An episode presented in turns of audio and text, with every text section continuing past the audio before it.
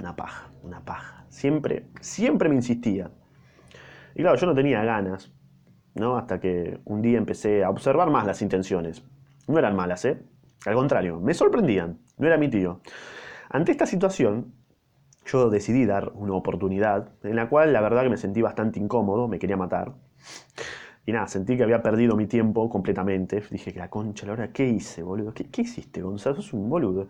Y me prometí a mí mismo en ese, en ese preciso momento, cuando me di la vuelta, en no volver a conceder otra oportunidad ante la misma circunstancia que había pasado.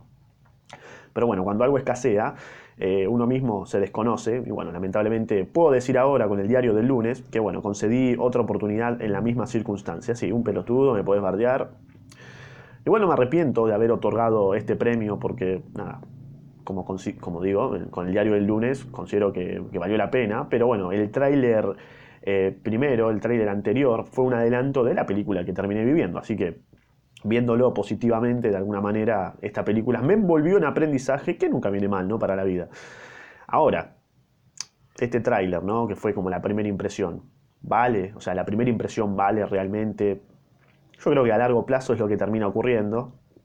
Eh, pero bueno, la primera impresión cierra en todos sus aspectos, ¿no? Pero en el corto plazo, en el inmediato, que la vida es inmediata, ¿no? Es ahora, rápido, presente. En el corto plazo, la primera impresión parece mentira.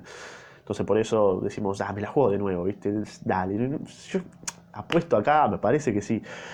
Eh, así que no sé realmente cuál es la verdad de una historia, no sé si la primera impresión vale o no realmente. Solamente sé lo que viví, que es lo más cercano a la verdad que puedo conocer, así que o sea, nada de lo que digo es la verdad absoluta, solamente es la verdad que yo viví, así que nada más. Así que dense una oportunidad ustedes mismos de conocer un fragmento de la patética verdad o realidad, si es que existe.